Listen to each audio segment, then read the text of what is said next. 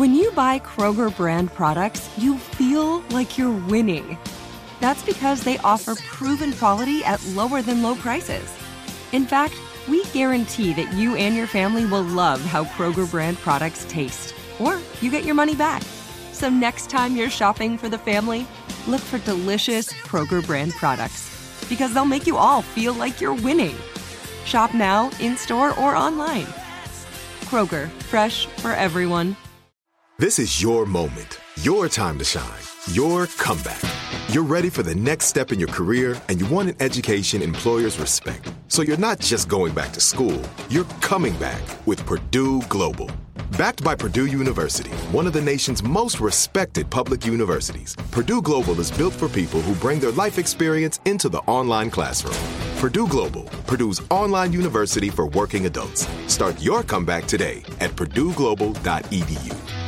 You don't just live in your home, you live in your neighborhood as well. So when you're shopping for a home, you want to know as much about the area around it as possible. Luckily, Homes.com has got you covered. Each listing features a comprehensive neighborhood guide from local experts. Everything you'd ever want to know about a neighborhood, including the number of homes for sale, transportation, local amenities, cultural attractions, unique qualities, and even things like median lot size and a noise score. Homes.com. We've done your homework. You know that feeling when you walk into your home, take a deep breath, and feel new? Well, that's what it's like to use Clorox Scentiva. Because Clorox Scentiva smells like coconut, cleans like Clorox, and feels like energy. It'll elevate any cleaning routine to not just clean, but also make every room smell like a tropical coconut getaway. Discover how Clorox Scentiva's powerful clean and refreshing scents can transform your space. Get yours in coconut or other fabulous scents at a nearby retail store.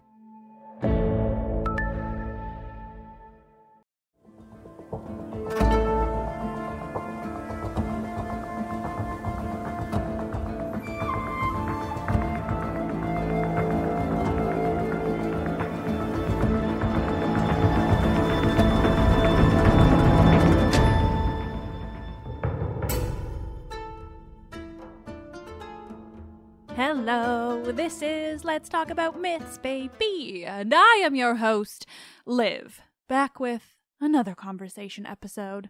Today I had on returning guest Meagan Cleveland, who is just so flippin' lovely and loves Thebes as much as I do. And I mean, what more could I ask for? Meagan came on to talk about not only Thebes, but also that cursed family of Oedipus and his, you know, sibling children. Meagan has written a YA retelling about Ismene, the daughter of Oedipus, and so I was thrilled to have her back on the show to talk all about that because I love Thebes. But I also love the idea of YA Greek myth retellings um, because, I mean, there's so many retellings now and and they're all lovely um but i feel like there's not a lot of ya and maybe it's that i'm not paying as much attention to ya but maybe it's just because there's a lack and uh, if if the story of a girl who finds out that her father is actually her brother and her mother is actually her grandmother also. They're both. You know if that isn't fit for a ya novel i, I don't know what is. This episode also features probably some of the hardest I've ever laughed into the microphone. Um, for similar reasons uh, to the whole Oedipus of it all. I'm going to let you uh, wait not so patiently for that moment. It was such a joy talking to Meagan and hearing all about this book. And yeah, I hope you all sit back and enjoy this uh, love letter to Thebes in the form of a conversation about a novel.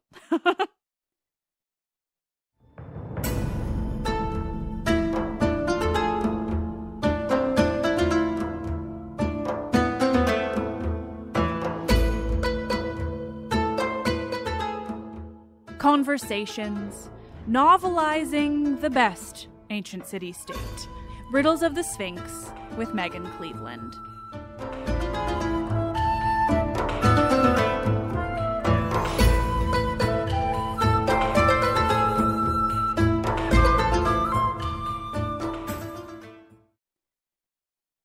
I would love to hear about your book and and Thebes and like I know I'm only saying Thebes. I recognize it's about specific people in Thebes, but you know me, I just fucking love Thebes. So yeah, I know. so I just want to hear everything, but yeah, tell me about your, you know, ev- whatever you want to share about your characters and your novel and. Uh. Sure. So I wrote a little introduction just to remind people who I am because yes, it's been a while since they heard from me. So my name's Meagan Cleveland. I have a BA in Classical Studies and Classical Languages from the University of Guelph and an MA in Classics from the University of Western Ontario. And since graduating, I decided to pursue my lifelong dream of becoming an author using my knowledge of classical history, literature, and archaeology to adapt classical myths for young adults and I'm so happy to talk to you about my upcoming self published book on the podcast. Literally, I was rewriting this book. Um, I don't know, two or three years ago, and listening to your podcast and thinking, would it be so great if I could talk to Liv? And here we are. So Yay. this is like such a good moment. so I love it because like YA too. I mean, I know there's some YA. Well, there's definitely a lot, but like I feel like a lot of them are adult, and and like there's also this habit of like calling adult books that are written primarily for women calling them YA. So I also yeah. love to have one that is like, no, no, this is YA. Like because there there should be YA too, and also we should not call all books written for women YA. It's a great distinction. I've I've always loved YA, and I think a lot of Greek myths really lend themselves well to that sort of genre because it's a lot about self discovery and finding out who you are and like family secrets. So I think it yeah. really works out for for young I mean, people. Speaking of family secrets, though, like I also think you have like the best characters yeah. for YA and but also family secrets. Oh yeah. so I'll just give a little uh, description of the book before I start ranting about it. Please. So, in Riddles of the Sphinx, Ismene, the daughter of the legendary Oedipus, refuses to be a background character in the tragedy of her family. Ismene makes a wager with Apollo, the god who cursed her family, agreeing to go into his service if she cannot stop the war between her brothers. Ismene must travel all across ancient Greece to learn the source of her family curse and try to break it before war severs her family forever. But in a family at war with itself, is she destined to be the only survivor? I mean, well, mythologically, we got some stuff to say. oh, I love that. I mean, like, just all the all the families in Thebes obviously are my favorite, but like, I just love the story of like the line of Oedipus so much. I feel like there is. It's so interesting because our primary you know, sort of the most famous source is like Sophocles, right? But like we don't know what he was changing from the myths that he was working off of because we don't really have what came before him, which I'm just kind of obsessed with when it comes mm-hmm. to this mm-hmm. myth because it was huge, it was so important, and yet like all we have is this play, which as people know, it's just like movies adapting history. Like we don't know what they changed. Like there's a Napoleon movie out right now, and I bet you it's bonkers. So yeah. like yeah, like Sophocles could be wild. Like so I mean this is me like i also you know focus on the myths obviously but i'm so curious kind of how you wanted to work with that you know given the sourcing and like what you wanted your characters to be like in their story and like yeah like what were your goals and thoughts and schemes and whatever. I don't know how to form questions well i just answer like end up finishing them in the most bizarre ways. That is the perfect question though because it has been such a journey to get from where i started to where it is now. Um, i first started writing the book in uh, 2017 for NaNoWriMo. And I um I went on a trip in June and I read the Song of Achilles. Mm. And that was just like mm-hmm. life defining moment. For Not real. just because the writing's so beautiful, but I looked at Madeline Miller's bio and I was like, this could be me. I could be doing this. Why aren't I doing this? So then I thought I could write a Greek myth retelling myself. So I sat down and thought about it. And during um, uh, undergrad and grad school, one of the myths that you keep reading over and over and over is Oedipus the king and Antigone. so, like, I know those back to front. So I thought, okay, I can work with those. So I started um, the process of writing by just rereading those plays. And I also uh, reread Statius's Thebaid, which I talked about in our last episode together. Yeah which I read in grad school, and I read the translations and like parts in the original Greek and Latin just to like get a vibe for it. And um, this is kind of funny, but when I started out, I was going to write the book from Antigone's point of view, but I don't actually like Antigone very much. Same. She's kind of a bitch, but you know, I think she's just like so overrated. Like I don't like to say that about a woman, but I think that Antigone is the perfect example of that. Like because I think I think that Antigone is kind of like she gives me like kind of like Athena vibes. Like I feel like she has become so big because she fits into the patriarchy in a way that makes men comfortable and so she became this like big woman of myth but like yeah i mean in comparative comparatively uh, to like everybody else she's a lot less interesting like i love working with the other sister the forgotten And- sister that's such a good point you just made because it is a woman, the perfect woman written by a man. So that's why we don't like her. Yeah that's But, the uh, thing so then I thought, okay, Antigone has her own play. Eteocles and Polynices have their own thing. But what about Ismene? She just kind of gets mentioned. She doesn't have her own story. So I thought, what's her story? So uh, the first round of writing that I did, I was really like focused on trying to make it as historically accurate as possible, which now I think, what a stupid idea that was. But I really wanted to like capture this Bronze Age Greece and have all these like archaeological details and like try to make it as true to the history as I knew it. But like, we know that in Greek history, you place they place a lot of limits on um, the rights and movements of women. So no a lot a lot of my feedback was she's the main character but she's not very um active or she's not doesn't really have any agency so i thought okay well this is true to greece at the time but they were right and um one of the ways i tried to get around that was by having her be a seer so she could see Mm. the events unfolding as they happened through her dreams, but not actually be participating in them. And this is going to come up again later. So we're going to remember Ismene as a seer. And so I wrote that book, tried to make it as historically accurate as I could, sent it out to people to read. They sent me their feedback. I fixed it, sent it out to agents, got rejected. And then I took a writing class, workshopped it, and then um, I got to go to this writing festival called the uh, Fold Festival of Literary Diversity in Brampton. Know people. Well, I used to know people who started that. I think, like I, because when I was working in book publishing, I remember that starting up. That's so exciting. Yeah, it's a really, really great um, festival, especially for like marginalized writers. You can go and uh, talk to people in the industry. And I got to speak to a literary agent there. And she told me the problem with the book, which um, my friends had been too nice to tell me. And the problem was, she said it so in a way that made so perfect sense to my neurodivergent oh, brain That's where so she said, helpful. You're, I get what you're trying to do. You're trying to write a Greek myth, but what you want to do is write in response to it. And I thought, oh, that makes, yeah, you're right. That's what I want to do. So from that point, I scrapped the 75,000 words that I already wrote and wrote it from the beginning. And this time I was like, screw historically accurate. Like, if my audience is young adults, they're not going to know all this. It's not my colleagues from grad school, my professors reading this. This is going to be teenagers and they want to read something fun. So when I started out, I thought, what got me into classics in the first place? And that, like a lot of people, was Disney's Hercules, Damn which right. is just such a fun, colorful, magical, funny movie.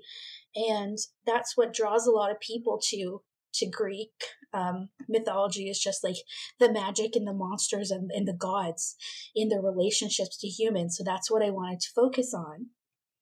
And one part of the first draft of the book was it started out with um, all of Oedipus's children when they're very young and when the plague first falls on Thebes. So they watch Oedipus try to figure out who the murderer of Laius is, and they play a game where they try to figure it out.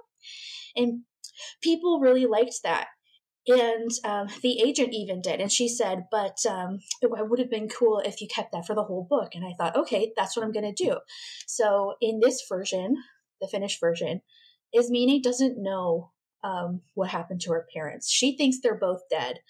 And she doesn't know everything that happened. Mm-hmm. So she goes on this journey to uncover the truth about her family and the curse on her on her line and how that's um, attributing to the generational violence with her brothers so i really took i really um, copy pasted of that paper i wrote for grad school but made it a novel about um, cursed families in greece and how when she travels throughout greece she gets uh, hints about her own family curse along the way so does that mean you eat?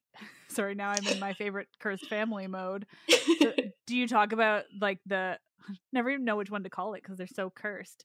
Um, but you know the Thyestes family. Yes, Hell there's. Yeah. so these there's a scene with Thyestes, and I took a lot of inspiration from Lord of the Rings.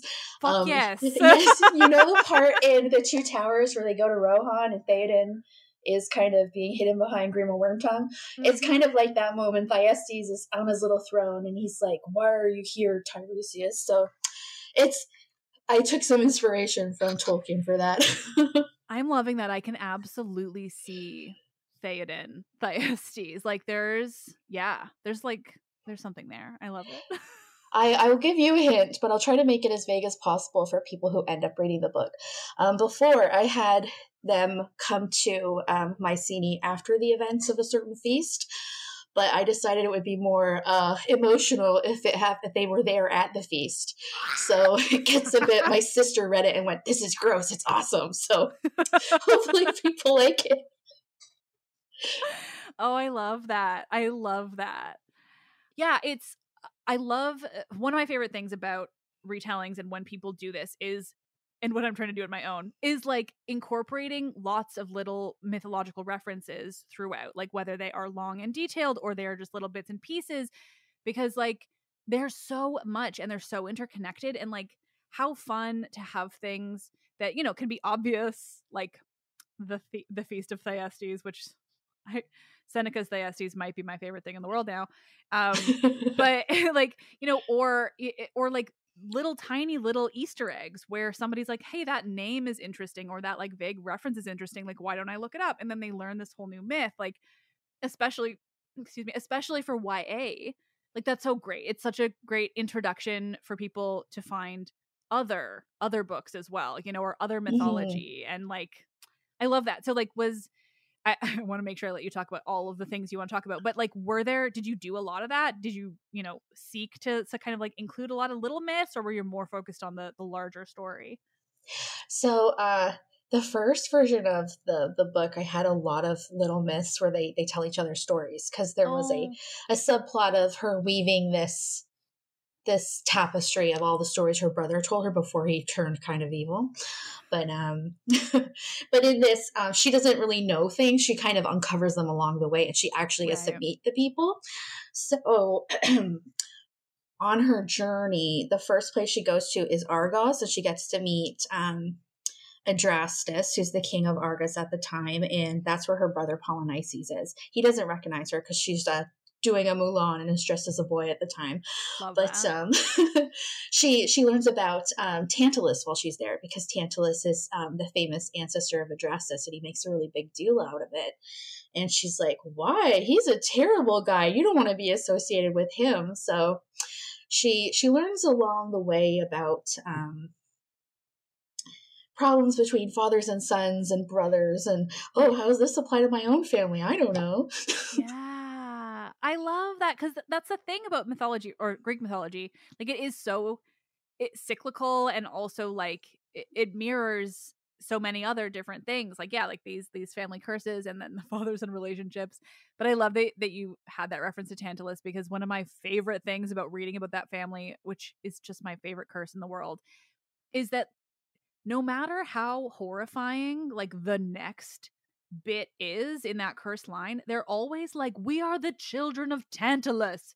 Did he try to eat his son? Sure. Are we still proud to be the yes. children of Tantalus? Like, hell yeah. And then it's like, Agamemnon and Menelaus are like, We are the sons of Atreus. And it's like, Did Atreus kill his nephews and feed them to his brother? Sure. We are the proud sons of Atreus. Like, I just love that it's like we will learn no lessons. We will always honor our fathers no matter what they did. Like it just yeah, it feels so legit.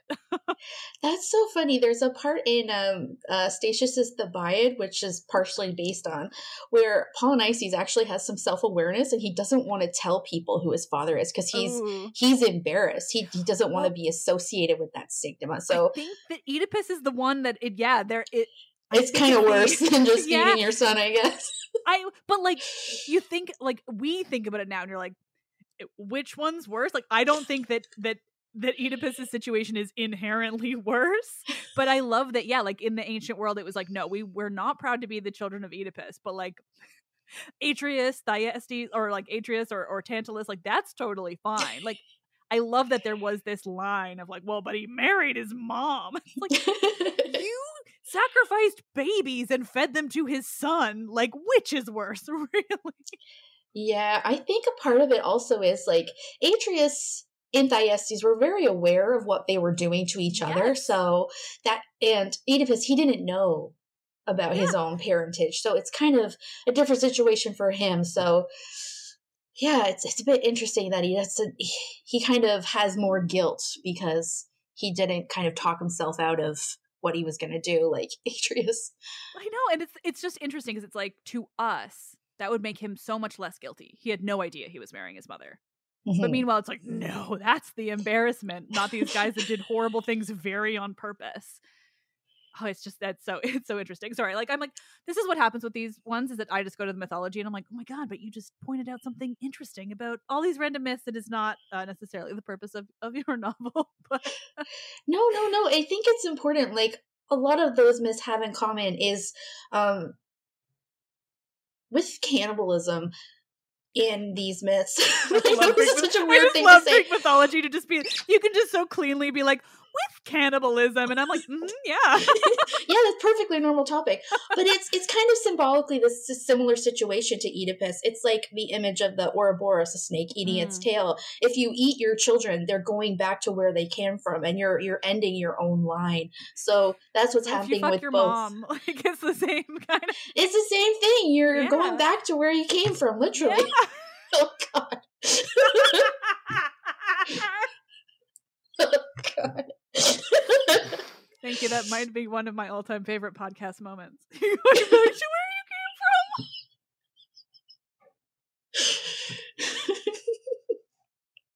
That's what Freud says, but whatever. No, you're you're not wrong. You are not wrong.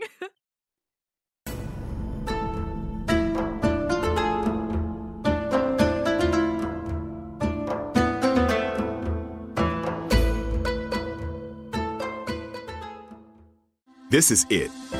Your moment. This is your time to make your comeback with Purdue Global.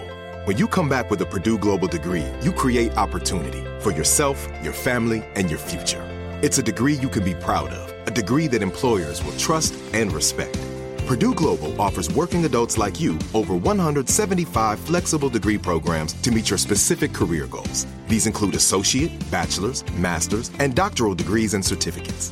Purdue Global degree programs range from nursing to business to communication and more.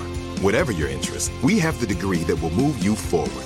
You have the knowledge, you have the experience. Now it's time to get credit for the work you've done and earn the recognition you deserve with Purdue Global, Purdue's online university for working adults. You know you're worth it. We do too. So don't wait another second to get the degree that will take your career to the next level. Start your comeback today at purdueglobal.edu. Had enough of those supplements that leave you feeling nothing? Cymbiotika is your solution to great tasting, all natural supplements that actually work. Crafted with premium plant based ingredients, their products have no seed oils, fillers, or artificial nonsense. It's just pure goodness in every pouch. Try them out and actually feel the difference today. Visit Cymbiotika.com and use code IHEART for 15% off plus free shipping on your subscription order. Again, that's 15% off plus free shipping on your subscription order. Go to Cymbiotika.com. That's C Y M B I O T I K A.com are you tired of your scented cleaning products smelling and cleaning like meh? Then it's time for an upgrade with the power of Clorox Scentiva. With an uplifting scent that smells like coconut, Clorox Scentiva gives you powerful clean like Clorox, but a feeling like being transported to a tropical island retreat. Imagine putting your phone on Do Not Disturb, tuning out all the constant, the feeling of warm sand in between your toes and a fruity drink in your hand. The ones with the little umbrella. Refresh your home to feel like an all inclusive vacation by getting Clorox Scentiva. Also available in grapefruit and lavender scents at a nearby retail store. Snagajob is where America goes to hire, with the deepest talent pool in hourly hiring. With access to over 6 million active hourly workers, Snagajob is the all in one solution for hiring high quality employees who can cover all your needs. On demand, temp to hire, part time or full time. You name the position warehouse worker, retail associate, grocery store clerk, fitness trainer, baker, stylist, bellhop, podcast producer. Yeah, Snagajob's got a worker for that.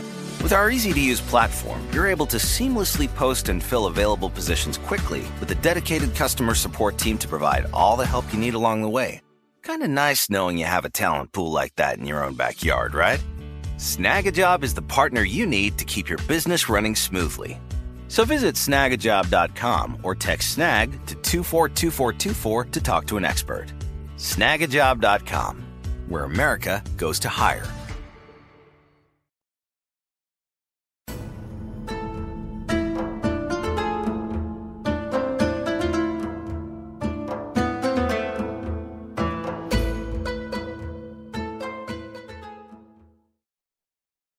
Okay, that's I mean that literal perfect transition because like you're you're writing this YA book about this girl and like you know I, I know you probably want to watch with too many spoilers what but like you're writing this YA book about a girl discovering her family but the end discovery is that like her dad is also her brother and her mom is also her grandmother like like how did you want to navigate that? Like how much did you want to kind of you know make it for a younger audience or like you know what like what was your thought process there? Because you it's a lot.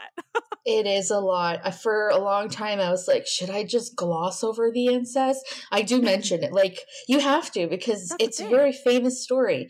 But she's not so much focused on the incest as much as her family um like the curse of her her dad committing uh, patricide and how that kind of stained his relationships with his son and then her brothers are going to go on to commit fratricide.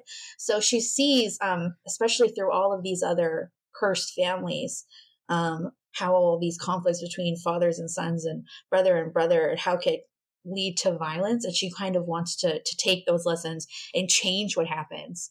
But yeah it was it was really hard to to try to like talk about incest in a in a ya book which is probably why all these agents were like oh no thanks but but i do like my my least favorite thing about greek mythology retellings is when and when people just feel the need to like pretend that that the myth is like much more sanitized than it was you know yeah. like like the, the truth the myth is there but i also think it's really also realistic to have Ismene be more focused on the the patricide because like you know for for all it's horrible like i mean m- my favorite theory on on oedipus and jocasta collectively is that is that the tragedy isn't so much the like the actual marriage and and incest the tragedy is that they didn't know and that like in my head they were really happy family yeah and then this shit came out and so I, I like that because i like to think that that a daughter wouldn't you know and stop me if if this changes and you don't want me to say it but like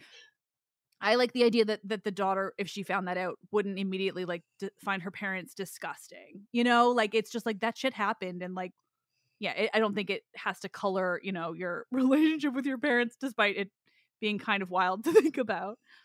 Yeah, it, I tried to explore that more in the first version, but in this one, I'm like, you know what? There's a war going on. They're right, literally yeah, going to kill each other tomorrow. So she's yeah. like, okay, I got to focus on the more important part, yeah. which is breaking the curse. Let's not think about my mom and dad or brother or whatever he is. Let's just keep going. yeah, and that's reasonable too. That's that's practical. If you've got your brothers fighting right outside your window and it's just a lot of it's just not fair i think that's what she kind of thinks is like her, her current generation's being pub- punished for what her father did.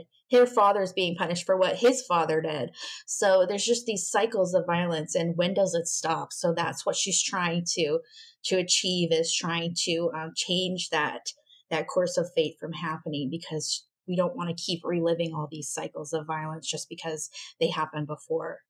Yeah. Well, and if, you know, there's really good examples of of the family, you know, like Thyestes, like it just goes on and on and on. Like I I just yesterday the, had the had the last episode in my series on Iphigenia among the Taurians, which is like, you know, some of the the final blows of that family and their curse and like just the absurd things that keep happening because yeah, no one no one's trying to break it.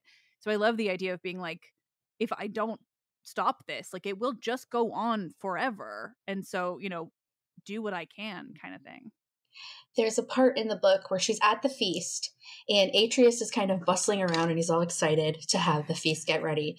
we know why, but she doesn't. And she's kind of taking this as like, oh, this is great. Look at these brothers reconcile. Maybe I can learn from them and help reconcile my own brothers. So when she finds out what Atreus had done, she's so angry and she has this conversation with Apollo about it because she's like they had the chance to just to end this feud but it's just going to keep going. Is this what it's going to happen to my family? So yeah but of course the gods they can't tell you what what to do. You have to figure it yourself. Yeah well I mean, they wouldn't anyway but no. right? they're big dicks. So great speaking of the gods did you i mean with this family it's not you know it's not really necessary um but did you include like uh, that aspect of mythology that's more like a direct kind of connection with the divine or the you know what did you want to do with the gods? Right so okay here's where it gets a little interesting. Great.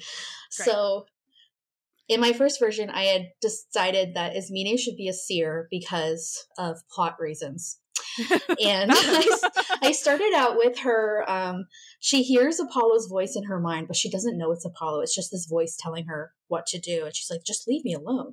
So he makes her um, leave the women's quarters, which she's never done before. Because in this version of Thebes, um, she's told by her nurse and um, her brothers that the plague is still ongoing and it's not safe to go outside. So this voice leads her outside and she realizes it is safe and what else are they lying to me about? And she soon realizes that the voice is Apollo and that he'll give her more answers if she goes to uh, Delphi to meet him. And it just so happens that the Thebans are going to go to Delphi for the Pythian Games. So this is where she gets the idea to do a Mulan and join the delegation as a boy. Um, oh god, I um, love that. To watch her cousins and her brothers participate. And um, are they so naked? She, Sorry. Uh, I didn't explicitly say, but it, we can we know that the the Greek athletes were naked, so great. great. You could in your head canon they could be naked. Perfect. I saw a good meme today where it's just like all adaptations. They're like, they're they're there's not enough dicks. I've seen yeah. that same one. Yeah, there's not enough dicks. This is not real ancient Greece. so, so while she's there, she meets the Oracle at Delphi, and um, a lot of uh, people who study Greek myth know Oracle Delphi is the most famous oracle in ancient Greece, but it's not the only one. Mm. Um, some of the others, like that we know of, are uh, the oracle at Dodona for Zeus, but it turns out, um, in my second round of writing, I decided to do a deep dive into all of the history of Thebes. Even though I wasn't trying to stay as historically accurate, I wanted that image of what Thebes was like in my head. Mm-hmm. And I discovered that there was an oracle in Thebes to the god Apollo Ismenias. Oh yeah, like, there was an oracle because I know of like there's a temple to Apollo Ismenus because of the like stream that ran by yeah. that's called that. But oh, there was a whole oracle dedicated by the stream, and I, yeah. I kind of explain it in the book. The stream Ismenias is named for a son of Apollo. He had a son with a nymph there. There's actually a poem about it by Pindar, um, and Pindar tells us a lot about um, the oracle at uh, Apollo Ismenias as well mm-hmm. because he was a proud Theban. But um, they this oracle was famous for telling the future through pyromancy so they would look into the fire so it's like what the fuck so i reread um, sophocles and there's all these little like hints that i had did not notice because i didn't know this before um, so when um, tiresias goes to give his prophecies he doesn't just deliver them he looks into the fire even though he doesn't have eyes he looks into the fire because that's that um, association with um, the city, right?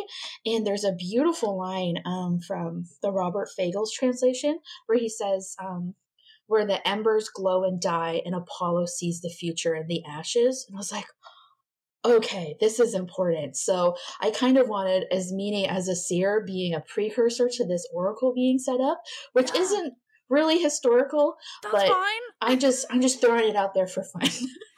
but that okay, but that is so many things happening here in my head. One, for all that I think everyone, you know, who wants to should write mythological retellings. I absolutely love talking to classicists who have written mythological retellings because I think that there is a deeper level of nerdery afoot. Uh, like talking to you is like being in my brain when I've been working on my current novel. You know, of just oh my god, I found this super cool, ridiculously niche like absurdly niche historical fact and mm-hmm. I get mm-hmm. to write it in. And will anybody really know what I've done? Probably not, but I'll know. You know, like I love that. Like there is definitely a different level with with like just the the depth of like ancient source nerdery.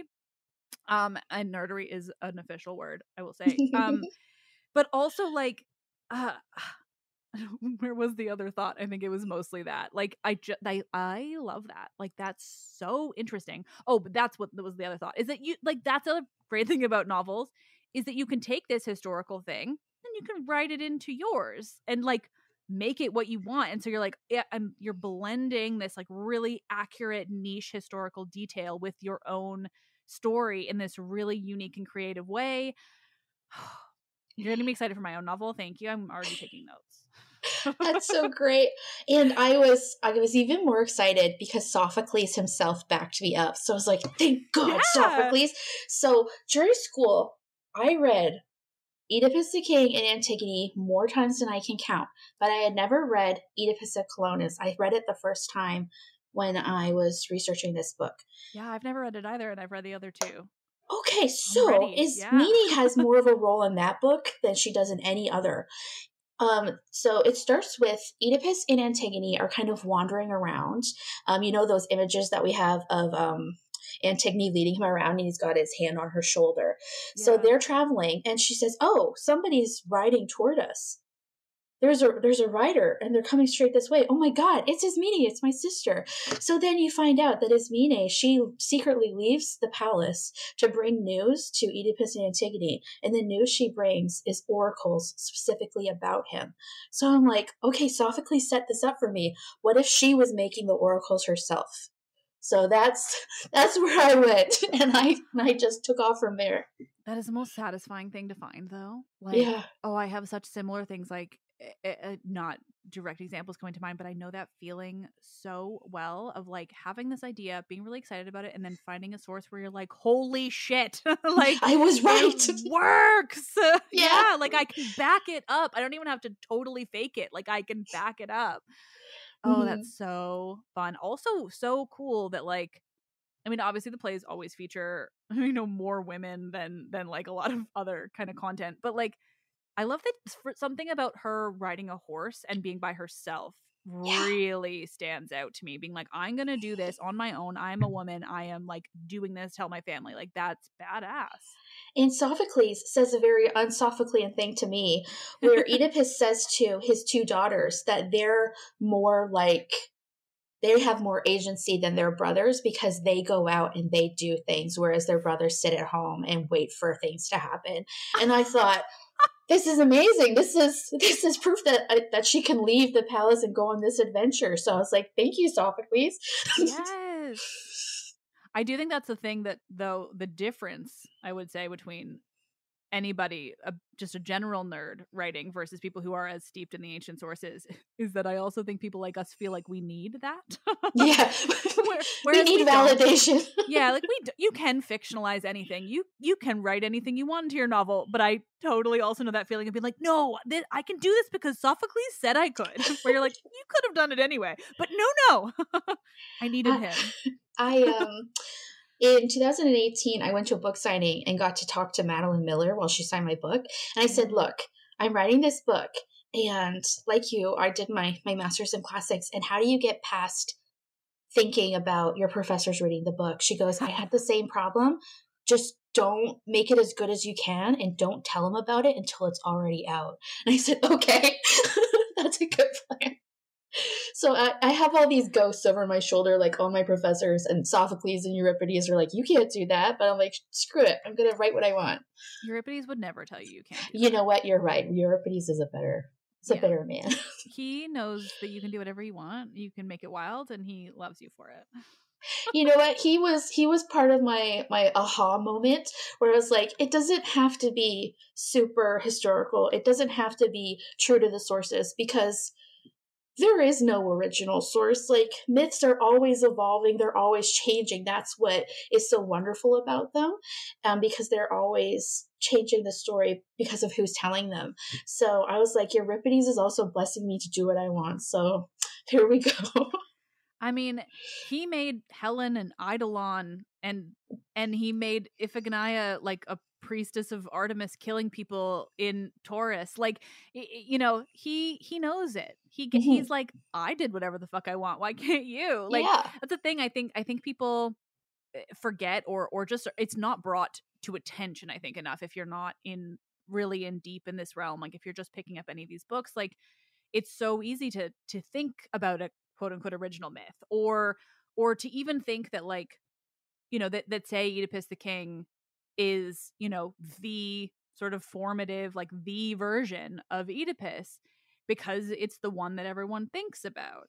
But mm-hmm. like, I mean, not only is it just a play, but it, it's like it, it is. I mean, in like in being a play, it is fan fiction. Like it is yes. Sophocles working with whatever he had and writing the story that he wanted to write, just like anyone else.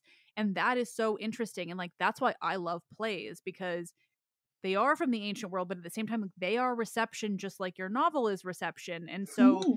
you get to look at them in that way. And it's, yeah, like it's so much more interesting to see them that way and then and then like i think it's much more inspirational too to, to like people writing yeah and i think it's it's more worthwhile to not try to just say the same thing like i was before as sophocles and mm-hmm. uh, Stacia said, but just to take what they wrote and try to make it relevant to me. Hmm. So, yeah, that's what I did. Yeah. I love that. Like did you so did you play a lot with the, her relationship with Antigone or were you just kind of like Antigone's been done? okay, so this is it annoys me, but in my head, Ismene is basically me. Like she's just this shy girl and she kind of gets out of her comfort zone and tries to to make things right. Antigone, I'm writing I and I just write things that I have didn't think about. It's like she's talking through me and I'm like, "Oh my god." Like she really surprises me the way that she interacts because my Antigone is very aware that this should be her story, so she's kind of resentful that Ismene is the main character. They even have a discussion at the end where she says, you know, I, I would have thought you would be the one that was left behind, not me. so I just I just had like first she goes through the you know the five stages like she denies that she's not the main character and then she comes to accept it and she helps Ismene on her journey. Basically. That. that. feels so Antigone, like just so yeah. completely. I mean, it's Sophocles' fault, uh, but it does feel yeah very very Antigone. I love that. Did you read the Phoenician Women for this? I, I did. That. I did, and I read um oh what's the other one called? What? the Aeschylus one. Oh, the East. Oh, Seven Against Thebes. Yeah, the, I read those two as well, but um, I hadn't read them as many times as as Sophocles, so that's the one that really stuck yeah. out of my head. Yeah, but even no, just fair, yeah. those three contemporary sort of like Sophocles, Euripides, and Aeschylus they write so many different versions of the same stories. So I was like, it doesn't matter what I do because they've already set up this precedent of changing myths. So I'm going to keep going with that. Well, it reminds me. So I I've had a conversation that has not aired yet, but will have aired by the time this one airs. Oh, it's a, it's inceptioning. Um, but oh, but this part did not appear in it because it's for a future conversation. Anyway, basically, I have this this plan uh for for future episode series. Probably not until next summer, so it's ages away. But I'm going to just something new and different for me. I'm just going to do Euripides. Um, but I want to look at like him more as a person and like how it all happened. And and um, I was speaking to to Toph Marshall, um, who's going to be on to talk about just theater broadly, but he made some comments about Euripides that made me go, okay, you're coming back on the show like later when we're doing this because I'm going to forget the details, but there's this whole you know kind of tradition around around these these stories and and like what we accept as sort of you know facts and truth and original myth like we were saying and you know mm-hmm. and it is sophocles's right like sophocles's oedipus the king is like sort of the definitive oedipus i mean it's mostly because it's the one that survives um mm-hmm.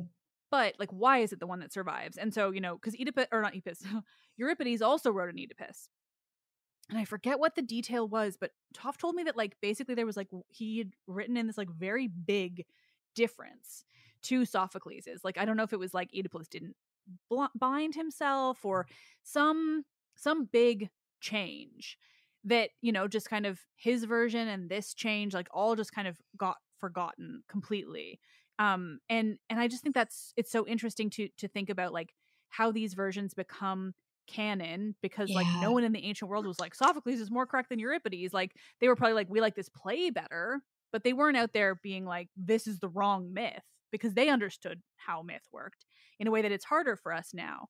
Mm-hmm. But I just yeah, I love that idea. Like I'm not even forming this into a relation to your book, I realize, but like I just I, I think it's so interesting, but I also think it does lend itself to fiction broadly, right? Like like like you were saying there is no right or wrong myth. There is no original myth. There is no like i mean there are some things where you're like that has no basis in myth sure yeah. but there is no like you know wrong version in terms of like the things that do survive. It's just so fun. I'm just now i'm just like so full of like ancient source thoughts in my brain yeah um I'm not sure how it was in Greece, but in ancient Rome, part of a Roman boy's education um, was um, in oratory and in law would be doing these practice speeches where you would take a mythological subject and you would try to argue it from one character's point of view or the other. So you could try to be um, defend Helen's actions or you could defend um, Paris's actions. And, it, and the points that you got or the way you kind of revolutionize the myth and not sticking to like a current story. Huh. So even the ancients were taught like myths are fluid. You can change them to, to get what you want out of them, basically. Yes.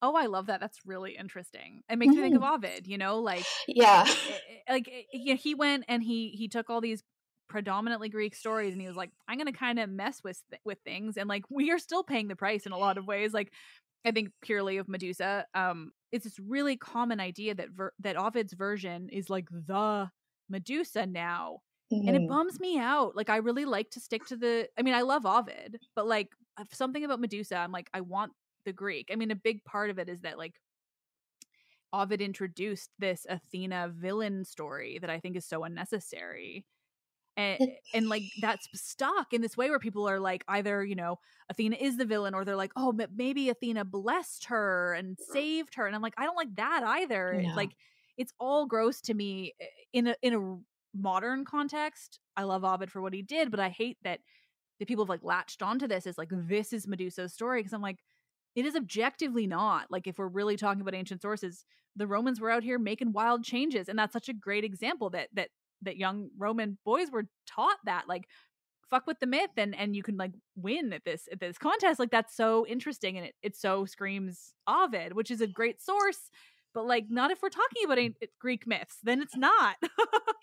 It's funny you say that because I only I basically figured that out because I was doing my graduate research on Ovid so I like had to write this really big research paper. It wasn't a thesis we didn't do a thesis based MA, it was course based. And in between the two years, you did a major research paper. So mine was on Ovid and particularly on um, book 13 of the metamorphoses but i wanted to talk about like his early life and his mm. education so ovid's father i think was a lawyer and he wanted Ovid to be a lawyer as well. So he did have that training in those uh. that ah. schooling. So he was used to and trained to twist those myths. So that's something that people should keep in mind. He's not telling us this concrete myth. He's he's telling us what he wants to.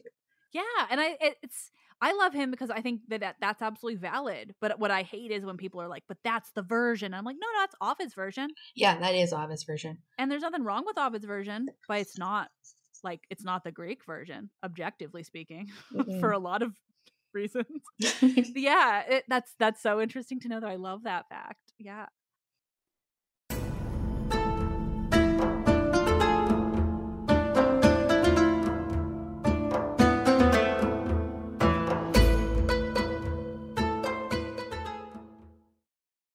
This is it. Your moment. This is your time to make your comeback with Purdue Global.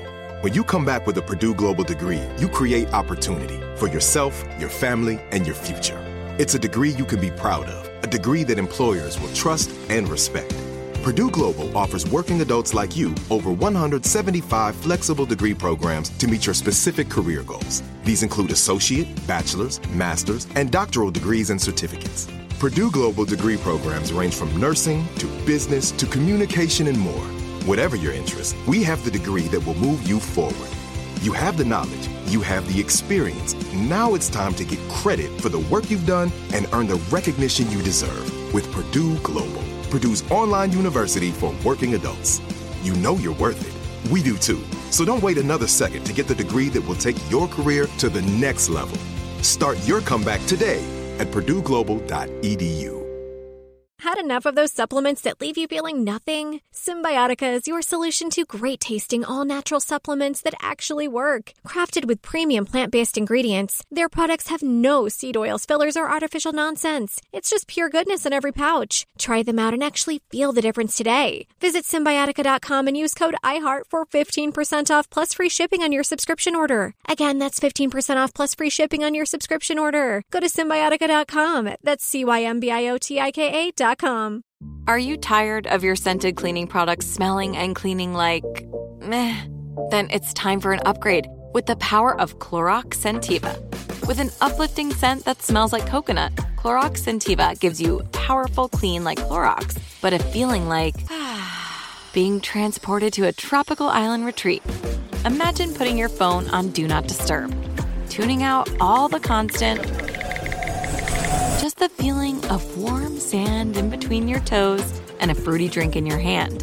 The ones with the little umbrella. Refresh your home to feel like an all inclusive vacation by getting Clorox Scentiva.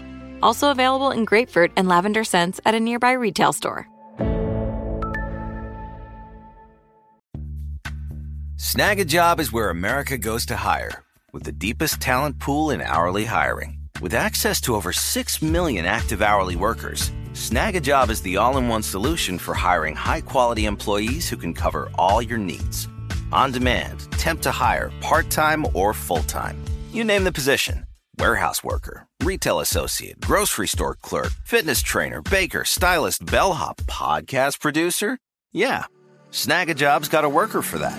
With our easy to use platform, you're able to seamlessly post and fill available positions quickly with a dedicated customer support team to provide all the help you need along the way. Kind of nice knowing you have a talent pool like that in your own backyard, right?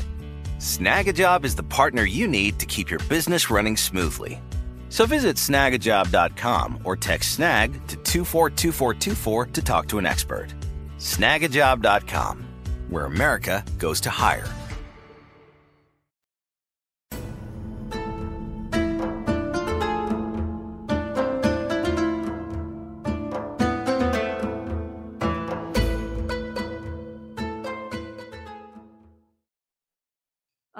Um without me having a specific question like were what are some fun things that that you like learned about or that you wanted to write into this book or like I don't know. I just want to hear more. Uh, but my brain is not coming up with a specific question to ask you. Do you have thoughts? Right. So, um, I really got off on a tangent about the Oracle of Ismene. Uh, oh yeah, Ismene and Apollo. Where we started. yeah, but um, neurodivergence talking together. exactly. Um, but I, I became a bit obsessed with that. I, I get I lose focus a lot, so by, by becoming hyper focused on other things. Uh huh. Yeah, same. so I I did some research and I found out there's a school in the states that is currently doing an excavation on the uh the temple. So I found out who was doing it and I emailed them. I was like, I'd like to ask you some questions. Can we like hop on Zoom? So I had a little Zoom meeting with them and then because their research isn't published yet, they weren't actually allowed to talk about their research, but they um, gave me some really good uh, primary sources to look to. Ooh. So um, Pausanias has like his, you know, his travel guide to ancient Greece, and he talks about Thebes and the the temple. So that was really helpful because the temple does make it an appearance at the end of the book. Yeah. Um, but um, they told me about a book that I I'll have to type it out and send it to you because I cannot spell it for the life of me without looking at a reference. But there is a classicist named Sarantis Symeonoglou who wrote a topography of Thebes. It's this massive book that covers Thebes from um, the Bronze Age up until like modern Thebes, like in the 80s or the 90s. So you see how the city grows over time and you learn about the history and the geography and the politics. And it's just such a great resource to have, especially if you you're looking at Thebes in particular. So I was I was obsessed with that book. I took it out of um, the special collections library at the university and I had it in my room for like three months because I didn't want to let it go. It was so helpful. Oh, I love that. I love finding stuff like that. I mean, and just Pausanias is so fun and helpful for like mm-hmm. those little things of like just just describing a thing like sure he's late whatever but he's like the eyes on the ground in a way that we don't have otherwise like thank fuck for Pausanias yeah and even though he's he's seeing these things so much later than we want to write about them it is nice to have like a, a first-hand account of what it would look like in situ kind of thing mm-hmm. Um, what and it's better than nothing. it is better than nothing. exactly. it gives you an idea. Um, another thing that was helpful for me, um, I know not not everybody's in the position to do it, but my um, my husband got uh, funding to go to Greece, and I went with him. And um, oh shucks, Oh, it was great. he was studying these um, stone tablets at Delphi. So he was in like the archives looking at them, and I was just wandering around. And I took a lot of um, inspiration just from being at Delphi for the book. And um, especially, uh, there's certain um, artifacts that I saw there that are in the book and that are important. So when Ismene looks into like the fire and has her little her visions, she sees these um, images speaking to her, um, images that she saw on the sacred way. So we've got um, you know the the famous Naxian Sphinx. Um, I wrote this scene where the Sphinx kind of shakes off the marble and becomes the actual Sphinx and flies down to talk to her. And um, there's also the statues of Cleobis and Biton. You know those the two the two um, oh, they're kind of like, like two Kouros standing together. Yeah, I was gonna say they're like really archaic stuff, right? Yeah, really yeah. So they they were a dedication um, to the sacred way, but for the purposes of my book, they're actually uh, Atreus and Thyestes. and then there's this monumental cauldron, and when I saw, I'm like, that's where uh, Tantalus stewed Pelops because it's enormous. So I had that cauldron kind of hops over because it has lion's feet and uh, tries to like swallow her whole. So I kind of took inspiration from things that I saw while I was there. So you can find a lot of inspiration. That. Yeah. But I also love like what you're describing that like one of the things I think that it also I feel like should be in more retellings is more of that fantasy. Like Greek mm-hmm. mythology when you're writing it that way like is fantasy. And I think a lot of people want to make it real and really down to earth and I respect that entirely. I yeah. personally want the fantasy. Like I want the gods interacting with shit. I want like wild stuff happening. Like I also just love the idea that you that you had Atreus cook a couple of children at Delphi. Like that's a, another level to the crime that you're adding in a way that I respect it. Mm-hmm. yeah, he he did some stuff and he did some stuff. I I really wanted because I was thinking about when I was a kid and I was into Greek mythology because of Hercules. I was it was the magic that I was into. Yes. So I'm trying to make this as, as magical as I can. And there's one part where I thought I went too far, and I'll tell you about it. So she's been traveling across Greece for um for weeks. She's she's dirty and scrum like she's got dirty clothes on. She's in she's cut her hair off to be a boy. And um, her and Apollo are getting ready to return to Thebes so she can have her her big um her big moment in the in the palace with the rest of the Thebans. And Apollo says to her, You can't go back to Thebes looking like that. And he kind of makes her look like a princess again. And and as I was writing it, I thought, you can't do this. Apollo isn't a fairy godmother. Like, this is stupid. Why not? And then I remembered, Liv, I actually have a precedent for this in Homer when, um, in the Odyssey, when uh, Nausicaa finds Odysseus when she's playing with her friends, Athena makes him look more beautiful to her. So I was like, okay, I have a precedent for this. So Apollo is just as much of a fairy godmother as Athena was to Odysseus. So there I was taking my inspiration from the ancients again. yeah, so yeah, you had a precedent. You found the precedent in Athena.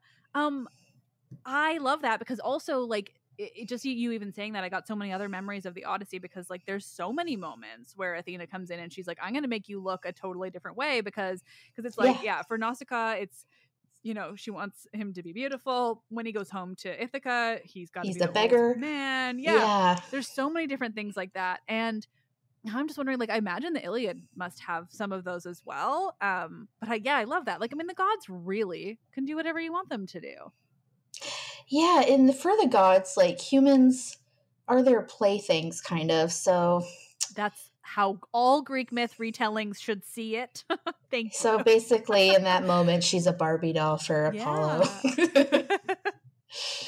I love this because I like I've been working on a totally new novel this year. Um, and Apollo is my absolute villain. Like he is the worst of them. He so is I, like, the worst. Like, he, he's absolutely the worst. But I do like seeing like I mean, that's the other thing about Greek myth is that like it, it, the gods contain multitudes. Like it, they are so often the fucking worst to some people and then really lovely to another. So there's just, you know, it, it all checks out. Like whatever you or anybody else wants to write with these gods, like you can probably make it work. Like they're really, you know, they are just so many things at once. And that's why they're fun there's a scene like it happened i didn't plan antigone to say this she just said this of her own volition where ismene reveals to her she's been hearing this voice in her head and it's apollo and that he wants her to go to delphi and ismene sorry not ismene antigone says to her think when has a god being interested in a human ever ended up a good thing for the human you have to be careful and ismene never thought that before so i was like okay antigone thank you for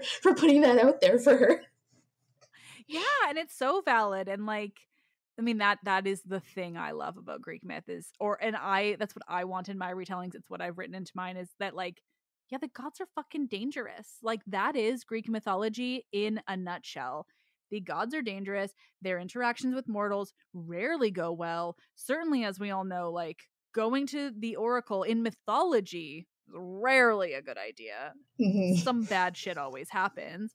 Um, and so yeah, like I love that. I mean, and at the same time, like Apollo can be good to the people he wants to be good to. I cannot think of any examples off the top of my head, but I'm Asclepius. sure but but didn't he like comp- like set his mother on fire first?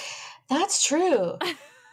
like she yes, was having an affair. That's what that's what the uh, Raven said. I mean, but yeah, sure, sure, Raven but you know, the gods they do what they want for their own reasons. So Ismene's like she realizes she has Apollo's favor, but she's very wary of like, okay, but when will I lose it? So yeah. I got to be careful when I have these interactions with him. Yeah. Did you play with any of the other gods, or is Apollo kind of your main one? Apollo's my main one. Athena makes a very brief appearance, but Apollo's basically the main one. Uh, Artemis comes into it, and uh, the Fates. I had fun writing the Fates; they were great. Did you did you con- conflate them with the Graeae like in Hercules? Just for fun. No, I didn't. I I had at first I wanted to because it would have made more sense plot wise. And I was like, no, keep it, keep them separate. I do. I mean, that's I think one of my favorite like major changes to myth and characters is just that the Graeae and the Moirai get to be the same three crones in Hercules because it's just so much better that they share an eye. and even in that way, they kind of get conflated with the Norn from um, Norse mythology. Oh, the they? three, yeah, because there's so they kind of conflate them with other myths as well. And I was like, don't try not to do that. You've got enough myths to work with for this. yeah, fair. Valid. oh, that's so fun. Okay, now that I've said Disney's Hercules, uh, were you directly inspired by anything for from Disney's Hercules, or I don't even know. I'm just curious about the Hercules of it all because I also love that movie a lot. I, I I was inspired by by Hercules because I wanted to approach the story with like sort of Disney magic, if that makes sense. Yeah, yeah. So I I mentioned uh, Mulan a couple times. So like there's uh, parts of the book that I kind of thought of in regards to Disney movies, if that makes sense. So when she she uh, is drawn out of the women's quarters by Apollo and she heads into the city. I was thinking of, you know, Princess Jasmine when she puts on the disguise and she goes out. And when she disguises herself as a boy, I was thinking of Mulan. So I was just trying to really keep that sense of like wonder and storytelling that you get in the, the classic Disney movies. I love that, and I love that I can hear your cat right. Yeah, he's greeting my husband who just came in the door. That's Cosmo's podcast debut. I love it. uh, yeah, I mean, uh, like, but I love like mythology is magic, you know. Like I, I, and I, I mean, I think those those inspirations work really well too. But really, like mythology is magic. It is fantasy, and that's that's definitely my favorite thing to have in these retellings is something that like really embraces that because like it these weren't real people and that's the fun like that's Yeah. the fun yeah, it gives you a lot of freedom to to put on characteristics of people you know or uh, characters you're familiar with to these uh, characters in myth and to flesh them out some more. Yeah. Ooh, how much traveling in, in in Greece did you do? Like, I mean, I feel like if I was writing something where I, people get to travel, it would just be a shit show because I'd be like, I want them to go literally everywhere, and then I have to think like logistically how possible that is. So I'm just curious, like, kind of if you had to hold yourself back or like what you wanted to do with that. Well, we were only there for a couple of days. Um, we were there. Um, oh, I mean your character, but I also want to hear Oh. about real life. Actually, now that you say okay, it. so she basically reenacts things that I did on my trip. So Hell this was just me um, reliving that trip.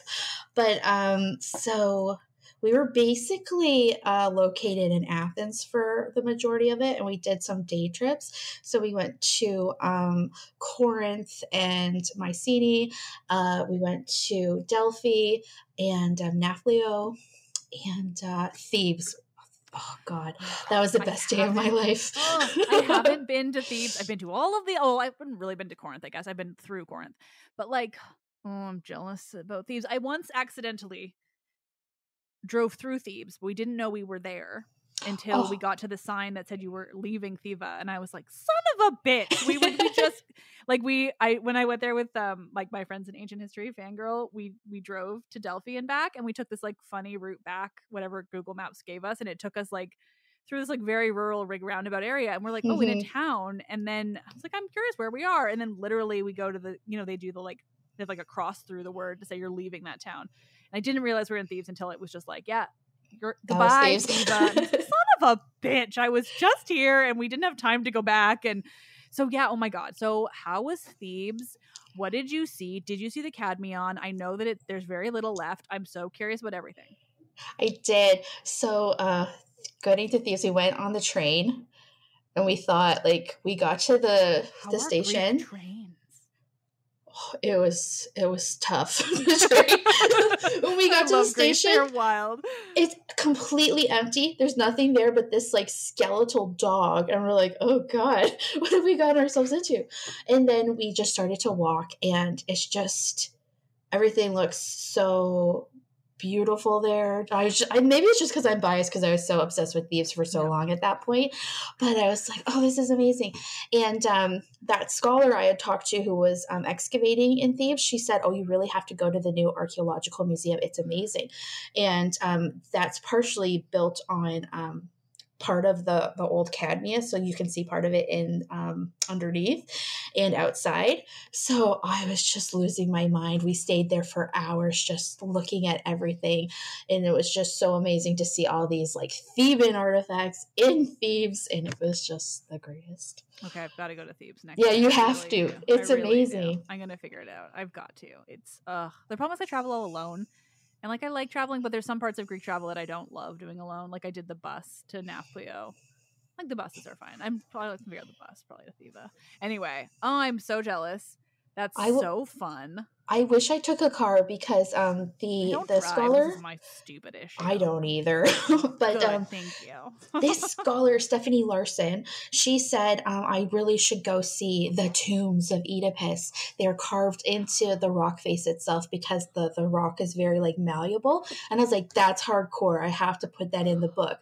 I didn't get to go to them, but just because she had talked about them, I, I had included it in the book. Yeah. But there's just so much to see there so you have to go sometime. I am having ideas that are going to result in me texting my lovely assistant producer Michaela after this. Um that's so fucking fun. I am so jealous. Uh okay, I love that too cuz like the thing about basing your story in that part of the mainland is that there are there's so much close enough. You know, like yeah. it, it really like you can access all of these these places and and have people traveling in this way that is like realistic but also you get to do you know thebes and delphi and kind of like whatever else in that sort of realm. I oh greece now i'm just uh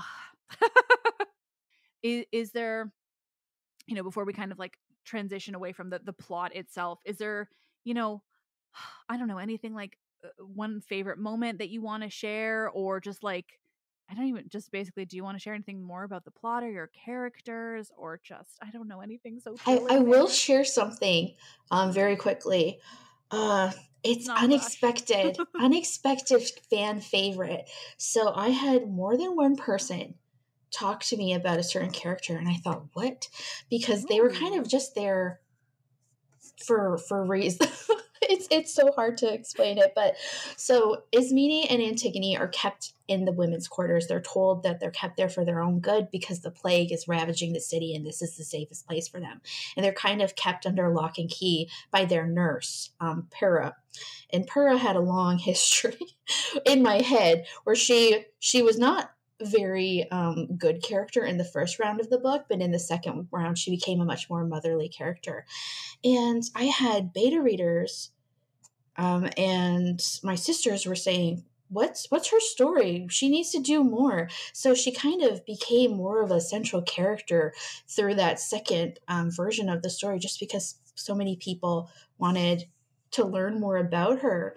And even i was thinking about it and it gave me an idea for a short story sometime where a lot of you know greek slaves were taken in war and they were like they weren't necessarily slaves before. Like Pyrrha could have been a noblewoman or a princess herself. So the relationship she has with the two girls is not so much as a jailer as like a mother with her children.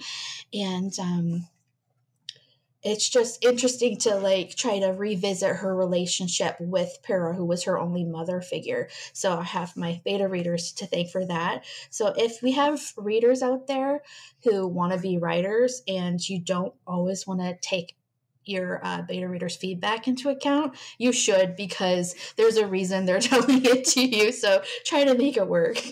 Well i also think too it's a great eh, like i think the great kind of detail you added there is how is multiple people telling you that you know? Yeah. like i think yeah I, I mean if multiple people have told you a thing like probably it's a good idea to revisit for sure. I have just had two people who read my book be like, I think you should change this bit. And I'm like, fine, I Yeah. guess I will. like, you know, because yeah, I think I think, you know, and, and within reason too. Like, Yeah. you know, and I think probably it was the same for you based on what you've just said. But like for me, it was very like, well, I can see where you're coming from. I yeah, kinda, you don't want to admit it, but they're right. exactly, exactly, right? Like whereas if if you had felt particularly strongly about a thing, you could be like, no, no, like that just doesn't work. You know, it's it's an interesting thing, and and doesn't that just lead perfectly into what I think is so cool about what you've done, and and what a lot of people do.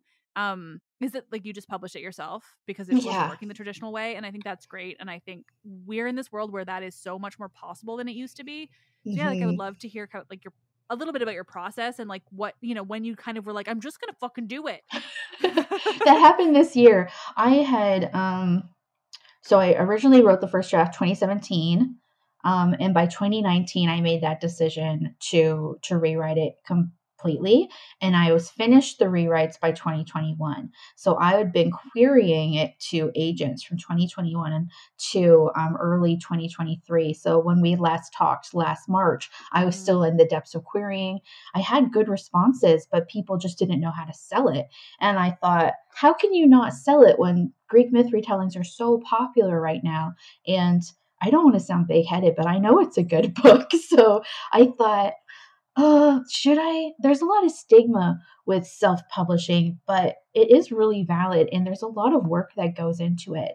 And I was really fortunate that one of my coworkers um, self publishes romance books, and she said, "Oh, just just go for it. This is the name of my editor. Why don't you reach out to her? And if she's interested, she'll work with you." And the editor was interested. She actually told me Okay, so the the editor um, used to be obsessed with Percy Jackson and Greek mythology in high school, and she said it made her want to revisit all of her high school. I was like, "This is great! This is what I want. I want that high school audience and people to be excited about Greek myth." So I worked with them, and just at the point when we finished the edits, and I needed to find a cover artist. I um, entered this contest, so I was very lucky there's this wonderful illustrator online named Holly Dunn, and she does um, illustrations for a lot of like the book subscription boxes, like Owl Crate and Illumicrate. And she was running this contest where she would design um, a book cover for self published artists. So I was like, what the heck? I'll enter it in. And then I won. So I was working with. that.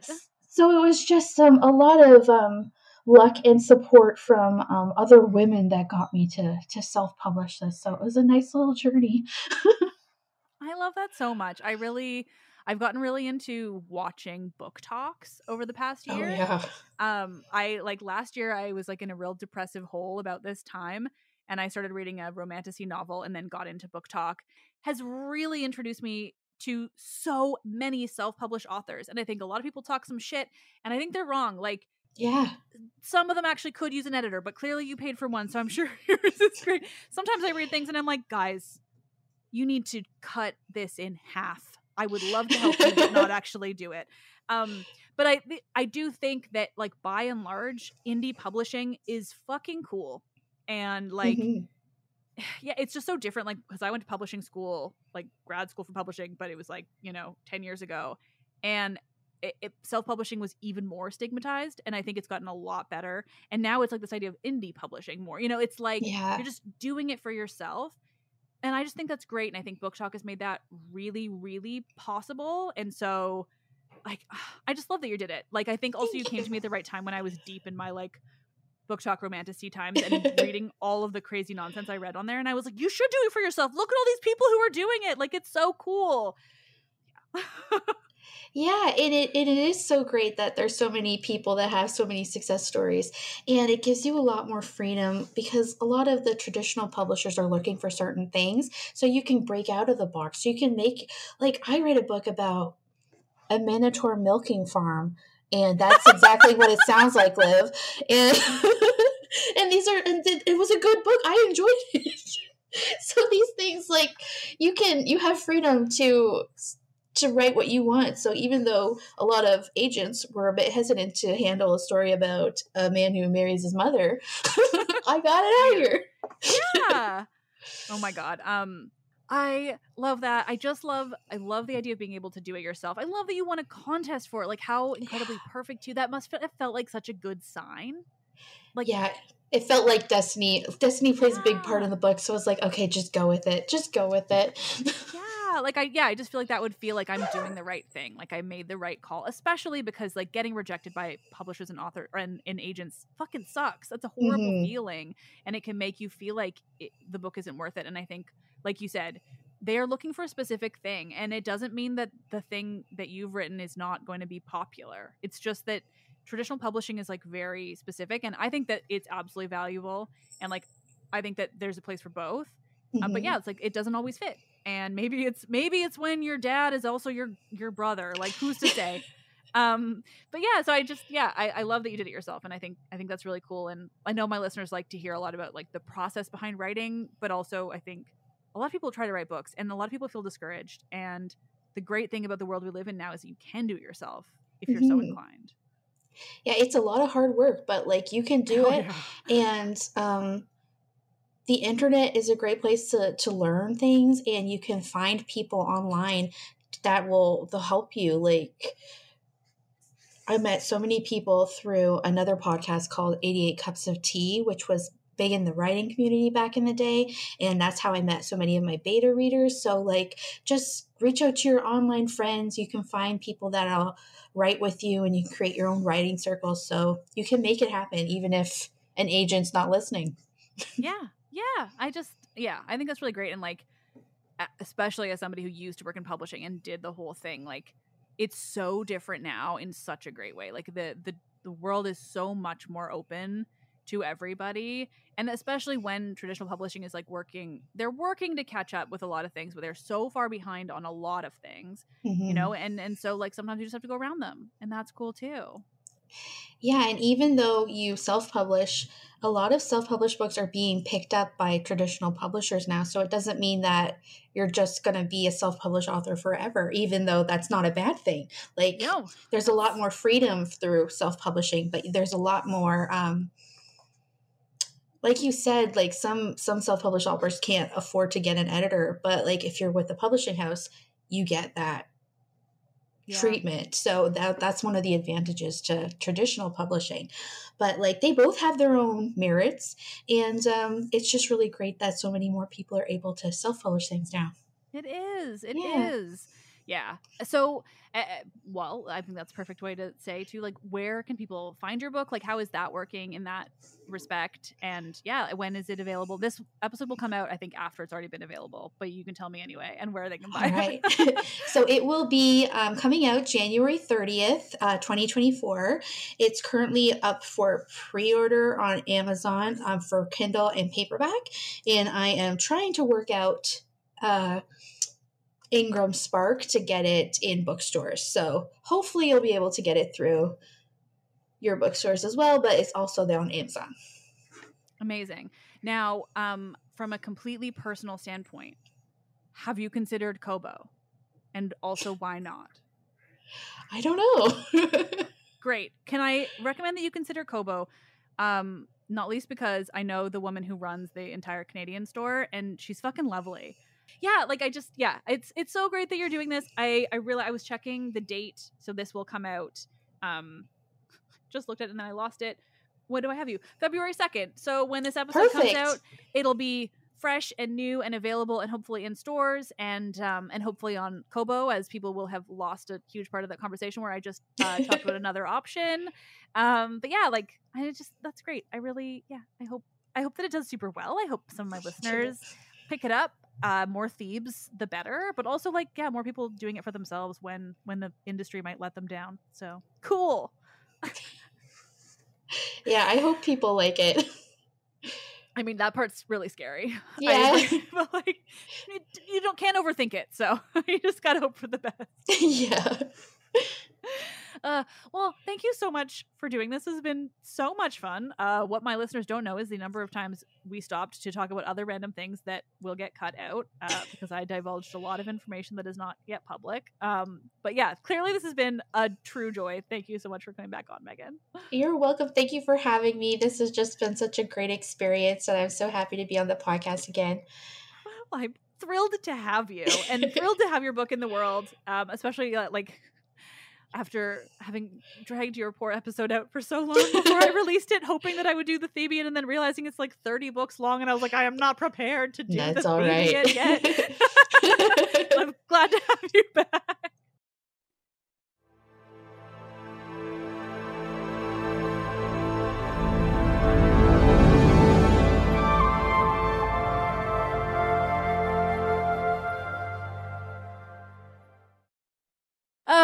Wonderful nerds. Thank you so much for listening to this episode. Thank you to Meagan for coming on the show and for sharing everything about her novel and and the writing process because I love that part so much.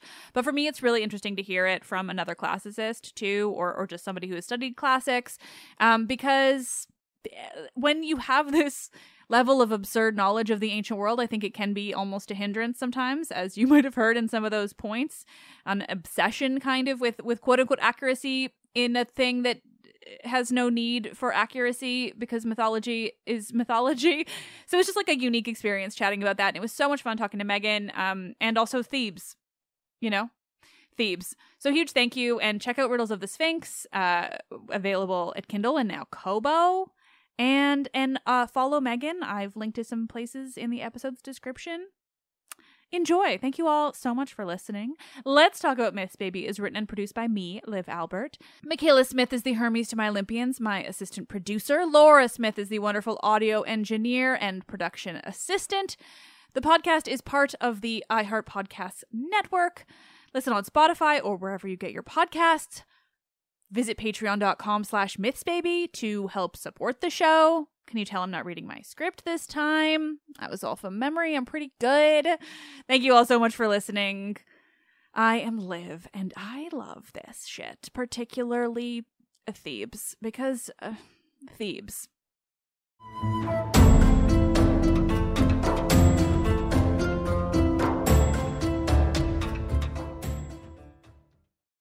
Open a limited time 11 month certificate at Kemba Financial Credit Union. At 5.25% APY, it's more than triple the national average, plus, it's a safe and secure way to grow your money. Visit your local branch or kemba.org slash CD for details. Offer expires May 31st, 2024. APY equals annual percentage yield. Restrictions apply. $500 minimum and $250,000 maximum deposit. Advantage status required. Comparison based on bank rate average. Federally insured by NCUA. Hey guys, back at the playground again, huh? Yep. You know what this playground could use? A wine country. Heck yeah, and some waves so we could go surfing. ah, love that. A redwood forest would be cool. I'm in. Ah, ski slopes. Let's do it. Um, can a girl go shopping? Yeah, baby. Wait. Did we just invent California? Discover why California is the ultimate playground at visitcalifornia.com. You know that feeling when you walk into your home, take a deep breath, and feel new? Well, that's what it's like to use Clorox Scentiva. Because Clorox Scentiva smells like coconut, cleans like Clorox, and feels like energy. It'll elevate any cleaning routine to not just clean, but also make every room smell like a tropical coconut getaway. Discover how Clorox Scentiva's powerful clean and refreshing scents can transform your space. Get yours in coconut or other fabulous scents at a nearby retail store. Nobody wants to outlive their money, but it happens, especially for women. That's why Gainbridge offers the Parity Flex annuity, designed for women's unique retirement needs, with flexible withdrawals plus a guaranteed lifetime income benefit that keeps paying you even if your account balance is zero. Gainbridge is helping build a better financial future for women. Retirement income you can't outlive is the ultimate flex. Start saving now at Gainbridge.io. Visit Gainbridge.io slash ParityFlex for current rates, full product disclosures and disclaimers, and other important information.